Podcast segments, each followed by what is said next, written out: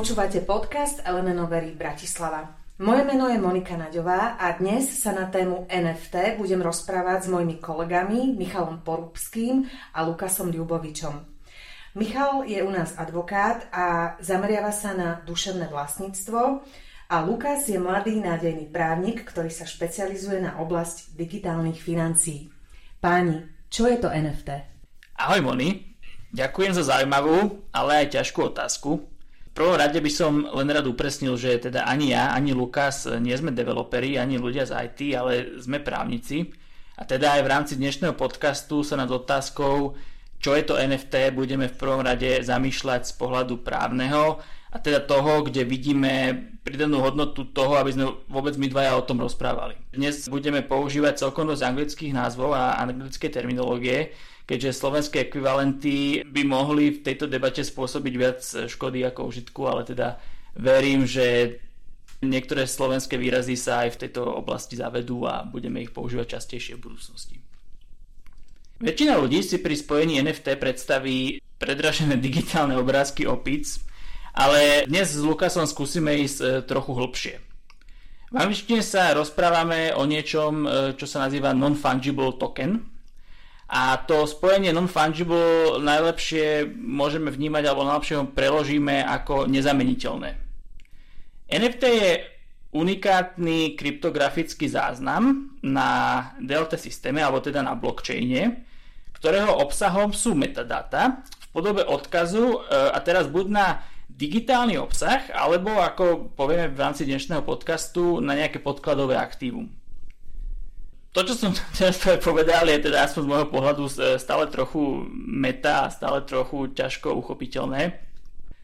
Teda skúsim nejakým spôsobom popísať, ako si to NFT vieme predstaviť. Najlepšie si NFT predstavíme, minimálne z toho právneho pohľadu, ako niekoľko nad seba navršených vrstiev. Ideálne to opisuje koncept obratenej pyramídy, kde teda postupujem z nejakého menšieho celku k väčšiemu alebo ešte lepšie to opisuje koncept matriošky, kde teda menší celok obaluje väčší a dokopy dostanem jednu výslednú matriošku, respektíve nabalujem jednotlivé charakteristiky a tie mi na konci dňa budú tvoriť e, to NFT. Na tom úplne najmenšom leveli, a teda to, od čoho sa NFT odvíja, sú metadata, alebo lepšie, viac pochopiteľné nejaký hyperlink. Ak sa rozprávame o tých digitálnych obrázkoch, tak e, samotný obrázok musí byť niekde uložený, väčšinou niekde na nejakom serveri alebo teda u niekoho v počítači. Teda tento obrázok nie je na samotnom blockchaine. Tento hyperlink bude teda v tej našej pomyselnej matrioške obalený nad stavbou, ktorú voláme token. Jedná sa o jedinečný kryptografický záznam na blockchaine, teda na tej našej distribuovanej databáze. A teda práve e, cez proces tej tokenizácie, alebo niekedy sa hovorí, že vyrazím token, sa náš záznam, teda náš obrázok, a teraz hovorím v úvodzovkách, dostane na ten blockchain. Tu ten príbeh úplne nekončí, aj keď teda už sme zodpovedali na otázku, že čo je ten token a, a kde, ho, kde ho hľadať. Počkaj, Mišo, tu ťa preruším. Uh, skôr než rozvinieš ten ďalší príbeh, chcem si len ujasniť, že NFT je záznam, ktorý obsahuje metadáta a je na blockchaine. Áno, aj nie je tá odpoveď a ten náš príbeh ešte ako keby nekončí a my sa môžeme posunúť na ďalšiu vrstvu tej našej matriošky, ktorá povedzme obaluje ten token. A teda nad tým tokenom, alebo teda s ním spojený je smart contract alebo inteligentná zmluva. A tento terminus technicus je trošku ako morské prasa, ktoré nie je ani morské ani prasa. Smart contract teda nie je ani veľmi smart, a nie je ani veľmi zmluvou. Ide vo svojej podstate o matematickú funkciu, ktorá úplne na tom najzákladnejšom leveli určuje, čo daný token na danom blockchaine má robiť, alebo teda akým spôsobom by mal daný token s týmto blockchainom komunikovať. Obsah tohto smart kontraktu je teda ovplyvnený tým, čo sa do ňoho dá tak povediať nakodiť. A tu sa dostávam teda ďalej sa pokúšam odpovedať na tvoju otázku, ako keby k vonkajšiemu levelu tej matriošky, alebo teda najširšej časti tej našej obratenej pyramídy. A teda aj tomu levelu, kde si myslím, že je tá najväčšia pridaná hodnota e, nás ako právnikov. Doteraz z toho, čo som povedal, stále veľmi nevieme povedať alebo určiť, čo som nadobudol, ak som nadobudol NFT. Pri tejto najvyššej vrstve môžeme hovoriť hlavne o dvoch konceptoch. A tými sú základná zmluva, core agreement, a doplnková zmluva Supplementary Agreement. Čo teda robí Core Agreement? Core Agreement by mal určovať základné práva, ktoré sú s daným tokenom spojené. Netreba si to však predstavovať, že to je nejaké jednoduché zistiť, že čo je obsahom tejto zmluvy, alebo že by ona bola niekde, kde je ako keby ľahko dostupná. Je úplne samostatnou otázkou, kde budem tieto práva z tejto zmluvy hľadať, ale aj čo je obsahom takejto zmluvy. Súčasťou základnej zmluvy napríklad bude, teraz iba príklad, že tvorca obrázku opice sa zavezuje, že vydá iba XY kusov alebo iterácií tejto opice a nebude ich nikdy viac. Tým druhým konceptom, ktorý som spomenul, je tá doplnková zmluva, alebo teda ten supplementary agreement a ten bude tvoriť nejakú nadstavbu a bude presnejšie obsahovať ďalšie explicitné a implicitné práva spojené s daným tokenom. Práve napríklad na tomto leveli sa bude presne riešiť otázka, aké právo duševného vlastníctva k danému obrázku nadobudám, aký je vzťah autora k držiteľovi tokenu, aké sú povedzme podmienky licencie k využívaniu daného obrázku a tak ďalej a tak ďalej. Teda konečne sa dostávam k odpovedi na tvoju otázku, čo je NFT. Na tej technickej úrovni to bude asi teda iba ten samotný token, ako si presne povedala, v ktorom vlastne budú obsiahnuté tie metadata, ale v skutočnosti to aktívum NFT bude pravdepodobne širšie a bude musieť zahrňať všetky tie vrstvy tej našej matriošky.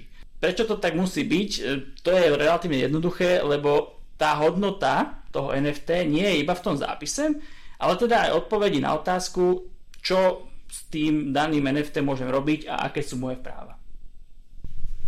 Oceňujem tvoju snahu o jednoduché vysvetlenie. Zatiaľ zdá sa, držím krok. Ako sa také NFT vytvára? Ja začnem moju odpoveď na túto otázku trochu zo široka, lebo ak si predstavíme, že právo najprv existuje ako v dematerializovanej podobe a keď sa strany dohodnú, tak túto ich dohodu napíšu na papier, tak to právo sa materializuje ako text na papieri. Pri digitálnych sú to metadáta v súbore, no a teraz pri NFT tokenoch právo prechádza cez proces tokenizácie, čiže nadobudne podobu kódu na DLT systéme. Vytvoriť NFT token, ktoré odkazuje na podkladové aktívum, ako spomínal Michal, môže v podstate hocikto v právnom zmysle slova. A teda takýto odkaz v tom NFT tokene nepredstavuje hneď porušenie autorských práv, ak by to podkladové aktívum bolo nejaké umelecké dielo. Problém môže nastať, ak by tvorca NFT tokenu začal vo veľkom profitovať z predaja týchto tokenov, ktoré odkazujú na podkladové aktívum, ktoré vlastní niekto iný. Toto sú otázky, ktoré ešte stále sú otvorené a bude to riešiť pravdepodobne judikatúra v závislosti od jednotlivých prípadov. Ak by som to mal prirovnať nejakému inštitútu, čo existuje u nás v slovenskom práve, tak v autorskom zákone nájdeme databázu, kde tvorca databázy nadobudne autorské právo k spôsobu, akým zoradil jednotlivé diela, ale nenadobúda vlastníctvo tým samotným dielam, ktoré sú tam. No aby som teda zhrnul, tak tvorca NFT si má dať pozor, aby neporušil autorské práva alebo iné vlastnícke práva podkladovému aktívu, na ktoré odkazuje. No a na druhej strane kupujúci takéhoto NFT tokenu by si mal spraviť domácu úlohu a zistiť, či nadobúda len vlastníctvo k samotnému NFT tokenu, alebo nadobúda aj ďalšie vlastnícke alebo iné práva k podkladovému aktívu.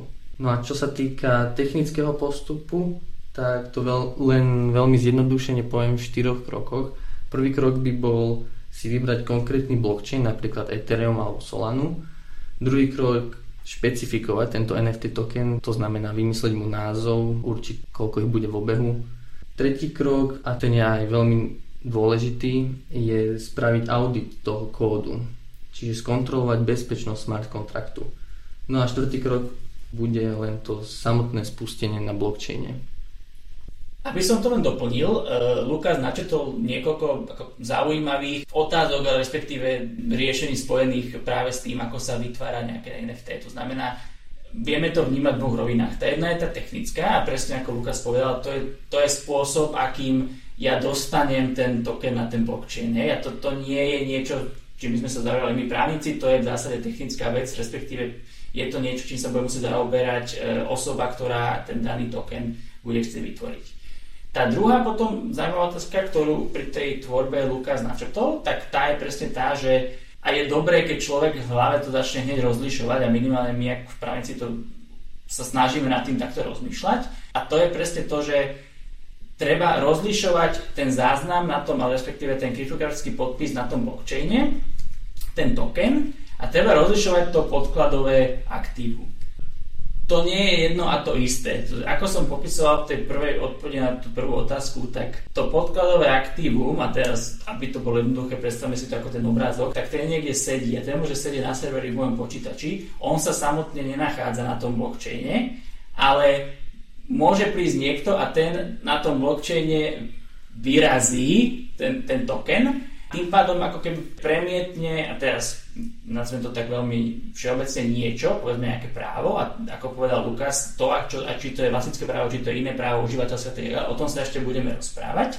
Ale tým pádom urobí nejakú pečiatku toho podkladového aktíva na tom blockchaine. A tým kvázi vzniklo to NFT a my sa potom môžeme ďalej zamýšľať, s akými právami vzniklo a opäť vracem sa k tej pyramíde na tie levely, to znamená aj na ten smart kontrakt, o ktorom hovorí Lukas a o tom, či je teda zauditovať ho a čo teda ten smart kontrakt robí, ale potom aj na tie ďalšie core agreement a ten supplementary agreement, ktoré nejakým spôsobom mi hovoria, čo, čo som vyrazil na tom blockchain. Čiže vytvorenie takého NFT si vyžaduje nemalú prípravu a aké druhy NFT existujú? Deliť NFT môžeme podľa rôznych kritérií. Napríklad podľa blockchainu, na ktorom existujú, alebo podľa podkladového aktíva, na ktoré odkazujú. A toto delenie budeme používať aj na účely tohto podcastu. Podkladové aktívum môže byť buď digitálne alebo fyzické. Digitálne aktíva si najlepšie predstaviť, ako už bolo naznačené myšom, tu tie obrázky, pesničky a tak ďalej. Takže ide o music NFTs, collectibles, artworks a iné. Súčasne NFT sa začali používať aj v gaming industrii, a tam našli aj veľmi zaujímavé využitie, ktoré sa týka vlastníctva toho digitálneho obsahu, ale to si tiež ešte neskôr povieme. Okrem týchto digitálnych aktív, ktoré som teraz vymenoval, máme na druhej strane fyzické aktíva. Čiže NFT by mohlo odkazovať na nejakú nehnuteľnosť, ale to si tiež ešte bližšie rozoberieme. Presne ako teraz povedal Lukas, a aby som možno ešte doplnil a, a zase opäť vrátim sa k tomu príkladu Moni z tvojej prvej otázky a to je, že ten, ten token nejakým spôsobom niečo obaluje. Tak si to najlepšie veľmi jednoducho vieme predstaviť a teraz ako keby my vieme zadefinovať, že čo ten záznam na tom blockchaine bude ako keby obalovať a čo bude obsahovať. A tam práve vzniká tá zaujímavá otázka, že ak sa nesnažím preniesť na ten blockchain niečo, čo je digitálne, alebo teda záznamy niečomu, čo je digitálne niekde uložené, ale k niečomu, čo existuje v reálnom svete. Ale ešte sa k tomu vrátime. Predtým, než to teda rozoberieme do podrobností, kto sú všetci tí, ktorí sú zapojení do NFT? Tak ak sa bavíme o účastníkoch v NFT ekosystéme, vieme rozličovať stranu predávajúcich a stranu kupujúcich. Na strane predávajúcich a primárnom trhu budeme mať tvorcov NFT, respektíve vlastníkov podkladových aktív. A na sekundárnom trhu budeme mať trhoviska ako OpenSea, Rarible a iné.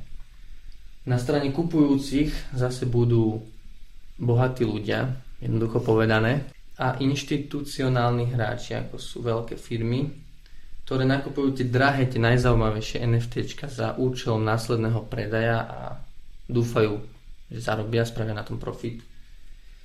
Ale NFT nie sú len drahé. Môže si kúpiť aj NFT v hodnote pár centov, alebo aj ty sama si môžeš vytvoriť NFT a možno budeš vlastniť.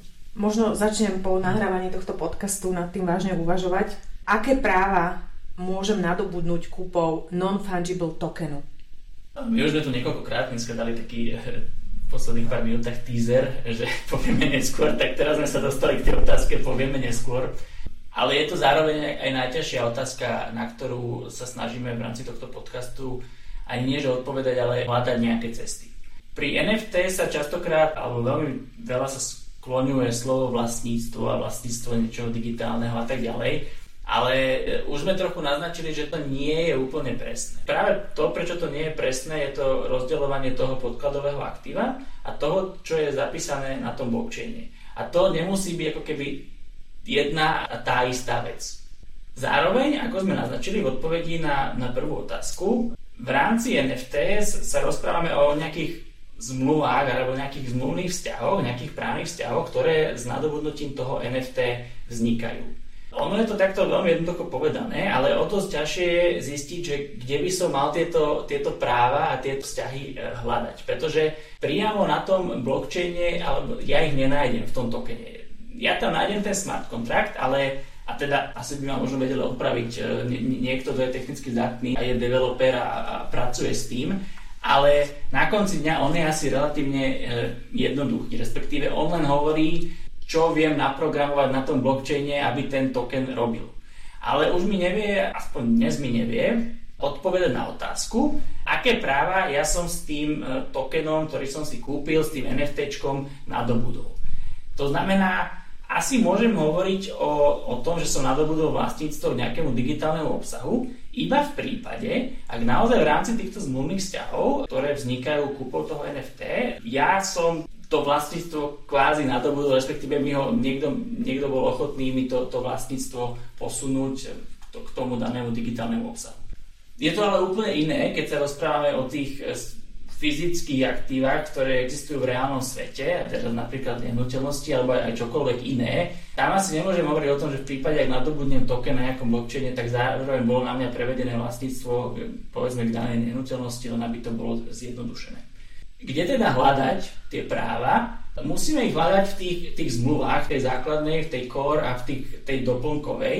Tam mi teda asi dá aj odpoveď, čo som nadobudol a nie je to jednotné miesto. To znamená, nikde, keď ja si kupujem nejaký token, nejaké NFT, tak tam, kde mám nejakú zmluvu a tam mi teda povie. To znamená, že niektoré tie práva budú nejakým spôsobom implicitné, to znamená nepísané. Niektoré tie práva budú niekde verbalizované, napríklad autorom, a teraz to môže byť napríklad slub daného autora, že z tohto obrázku vytvorí len 100 e, rôznych mutácií a viac ich už nevytvorí. A potom tam budú rôzne ako keby doplnkové doplnkové vzťahy alebo doplnkové podmienky, ktoré mi budú nejakým spôsobom tvoriť to, čo som s tým daným tokenom nadobudol. Aby som nehovoril to abstraktne, napríklad v prípade, ak nejaký umelec alebo nejaký vývojár vytvorí nejaký digitálny obrázok, on napríklad na stránke môže mať napísané podmienky, čo s týmto digitálnym obrázkom v prípade, ak si ho na danom blockchaine kúpim, môžem robiť. A to už presne bude nejakým spôsobom nejaký zmluvný vzťah, nejaká dohoda, ktorá mňa bude ďalej ďalej mi povie, čo, či som si kúpil mačku vo vreci alebo nie.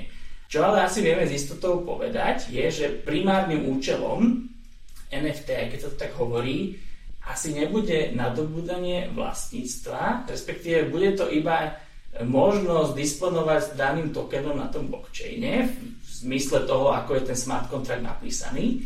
A tým pádom nadobúdam niečo, čo niektorí hovoria, a teda viem, že aj Lukas to tak nazýva, po anglicky bragging rights, alebo právo machrovať. To znamená, že právo niekomu povedať, že aha, ja som si kúpil tento digitálny obsah na danom blockchaine a, a je to tam zapísané, že som to ja a je to tam zaznamenané a nedá sa to zmeniť a tak ďalej. Ale asi úplne nebudem, dokiaľ to tam vyslovene nebude niekde uvedené, alebo dokiaľ tak nebudem môcť povedať, že ja som nadobudol vlastníctvo k danému aktívu. Ale Lukas, prosím, doplň ma kľudne. Dobre to hovorí všetko. Ak nebude uvedené napríklad v tom supplementary agreemente, ako si vysvetloval, tak naozaj ty nadobudneš len ten NFT token a žiadne iné práva. Ak to podkladové aktívo je umelecké dielo, tak nenadobúdaš ďalšie majetkové práva k tomu umeleckému dielu. Hej. Páči sa mi to machrovanie, takže machrovať môžem, ale reálne nedržím nič v rukách. Už si niečo spomenul e, v predchádzajúcej odpovedi, ale aká je teda súčasná právna regulácia NFT? Tá, tá jednoduchá odpoveď je, že žiadna. To znamená, nemáme žiadne, žiadnu komplexnú úpravu, či už na úrovni e, Slovenska alebo na úrovni Európskej únie, ktorá by nám NFT nejakým spôsobom definovala. To, čo asi vieme povedať, je, že teraz idem úplne ako keby do základov, ale náš občianský zákonník hovorí, že predmetom právnych vzťahov môžu byť veci práva a iné majetkové hodnoty. To znamená, že minimálne v tých, v tých oblastiach práva a v tých oblastiach majetkových hodnôt asi by sme vedeli nejakým spôsobom to NFT tam, tam pod to, poviem to veľmi neprávnicky, obchať a, a v prípade, ak by bolo treba, tak by sa s tým asi naše súdy cez, cez práve cez tieto termíny vedeli vysporiadať.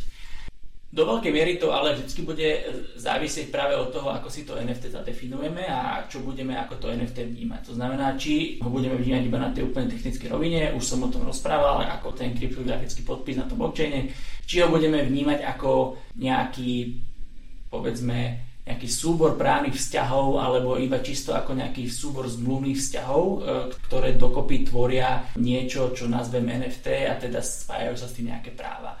Samostatná debata prebieha a teda to je debata, či NFT tvorí kryptoaktívum, pretože v tejto sfére už nejaký pokrok bol, ale keďže na toto sa necítim byť e, ani kompetentný, ani, ani na toto necítim byť odborník, tak e, nechám Lukasa, aby, aby na tom povedal čo viac. Ja len v krátkosti doplním, že áno, NFTčka sú podnožina kryptoaktív a v súčasnosti sa pripravuje európska mikroregulácia kryptoaktív. Tento návrh je v trialógu a nevieme ešte, ako bude vyzerať finálne znenie, ale zatiaľ to vyzerá tak, že sa nebude vzťahovať a nebude regulovať NFT v rámci definície kryptoaktív. Sme teda stále vo virtuálnom svete. Ak ale nastane nejaký problém, ako sa ten problém bude riešiť? Akým právom sa to bude riadiť? Čiže moja otázka znie, ako sa dá určiť jurisdikcia pre NFT? Na túto otázku, Moni, bohužiaľ úplne odpoveď nemám. Ten dôvod je ako keby pre tú podstatu, respektíve to, prečo na to neviem odpovedať, je, že tá technológia, na ktorej tieto NFT vznikajú, to znamená ten blockchain, tak ona je, to, je to taký buzzword, že je decentralizovaná, ale to, čo to reálne znamená, je, že to existuje všade a, a nikde. To znamená, že v prípade, ak existuje NFT na nejakom blockchaine, tak ono existuje ako keby je prepojené cez rôzne že nody po, po celom svete. Veľmi, jedno, veľmi zjednodušene, ako keby, to znamená hľadať tú jurisdikciu, že podľa akého práva to NFT vzniklo a ktoré právo mi potom dá odpoveď na nejaké základné otázky, tak od, od toho sme ešte veľmi ďaleko. Na druhej strane, v prípade, ak budú vznikať nejaké spory alebo nejaké otázky spojené s tými zmluvnými vzťahmi medzi tými jednotlivými účastníkmi, ktorých e, Lukas popisoval e, v začiatku tohto podcastu, tak tam už asi si budeme trošičku istejší, pretože my máme potom nástroje medzinárodného práva súkromného, aby sme vedeli určiť podľa nejakých udalostí, ktoré sa dejú, aké je rozhodné právo povedzme daného sporu o to NFT. Ale samotná otázka, že podľa akého práva vzniklo, to, je, to bude ešte veľmi zaujímavá debata a asi by sme na ňu ani teraz nevedeli odpoveď. Posuňme sa trošku ďalej. Ja keď som sa pripravovala na tento podcast, tak uh, som si našla aj také slovné spojenie, že frakcia NFT. Vedeli by ste mi to prosím vysvetliť? Ja by som ti to skúsil vysvetliť. NFT na nás vlastne len jeden človek. Niektoré NFT sú veľmi drahé. A na to, aby sa našli peniaze k tým drahým, tak sa vytvoria frakcie tomu NFT. A tie frakcie sa predajú iným ľuďom, ktorí nemajú toľko veľa peňazí, ale majú záujem mať ako keby podielové spoluvlastníctvo na tom jednom NFT, na tom drahom. No Čiže a... jedno NFT vlastne viacerí. Presne tak, presne tak. A výhody toho sú, že sa ľahšie nájdu peniaze na to jedno NFT a zvýši sa likvidita. Ja by som ešte doplnil, a to, to opäť začína byť hravé a, a, a zaujímavé, tak keď sa vrátime k tomu, že to NFT do toho blockchainu môže byť zabalené podkladové aktívum, ktoré existuje v reálnom svete, tak e, práve táto technológia mi e, umožní to, že viem z nejakého niečoho fyzického vytvoriť nejaké časti alebo nejaké frakcie, povedzme nejaké ideálne časti ten úplne jednoduchý príklad, alebo taký, ktorý si asi každý hneď predstaviť, je nejaký drahý obraz, e, poviem Mona Lisa, ale môže to byť akýkoľvek drahý obraz, e, ktorý sám o sebe predstavuje veľmi, má veľkú hodnotu a, a aj veľkú, tým aj veľkú cenu. Ak by sa niekto rozhodol tento obraz predávať prostredníctvom technológie blockchainu a potom prostredníctvom NFTčka, tak by mohol spraviť takú vec, že by spravil frakcie toho NFT, ktoré by rozdelil na menšie kúsky a jednotliví, nazveme ich investori, by investovali do týchto frakcií a, a dokopy spolu by mali právo k tomu jednému NFT, ktoré by bolo, ktoré by stálo nad týmto podkladovým aktívom, ktorým by bol povedzme ten fyzický obraz. To znamená, nikto by nevlastnil konkrétnu časť toho obrazu, ale všetci by sme mali nejaké ideálne podiely, e, ktoré sme si kúpili a ktoré by sa viazali k tomu NFT. Je to len jeden z príkladov, akým spôsobom sa táto technológia môže do budúcnosti používať a bez toho, aby sme NFT vnímali iba ako nejakú výstrelku nejakých digitálnych obrázkov, opíc a tak ďalej. To znamená, um, možno tým narážam Moni len na tvoju ďalšiu otázku.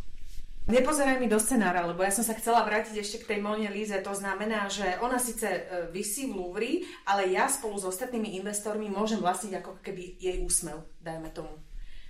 Ak tomu správne rozumiem.